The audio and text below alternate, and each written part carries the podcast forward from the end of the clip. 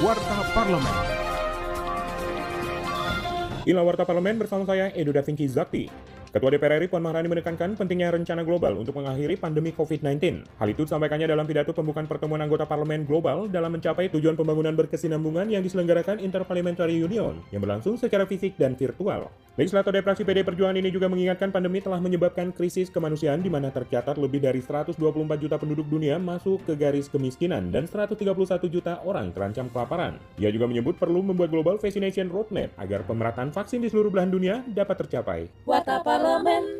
Anggota BWRT DPR RI Ripka Ciptaning berharap sinergi TV Radio Parlemen dan TV Radio lokal di Jawa Barat dapat membangun pemahaman publik yang lebih berimbang terhadap kinerja anggota dewan. Jadi saya pengen supaya kerja-kerja dewan itu terekspos secara objektif. Ya jangan subjektif. Ah udah nggak suka lah sama Bu Ripka.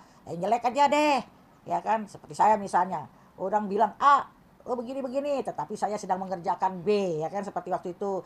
Oh Bu Ciptaning ternyata bikin balai latihan kerja di 6, kemarin tambah lagi 6, 12 ya balai latihan kerja. Tapi tidak semua rakyat Sukabumi tahu. Nah inilah peran media membantu anggota dewan supaya ini di diekspos. Ini kadang-kadang rakyat Sukabumi yang di pelosok Jampang sana nggak tahu. Taunya yang di kota-kota aja. Kinerja Wakil Rakyat simak di media sosial DPR RI.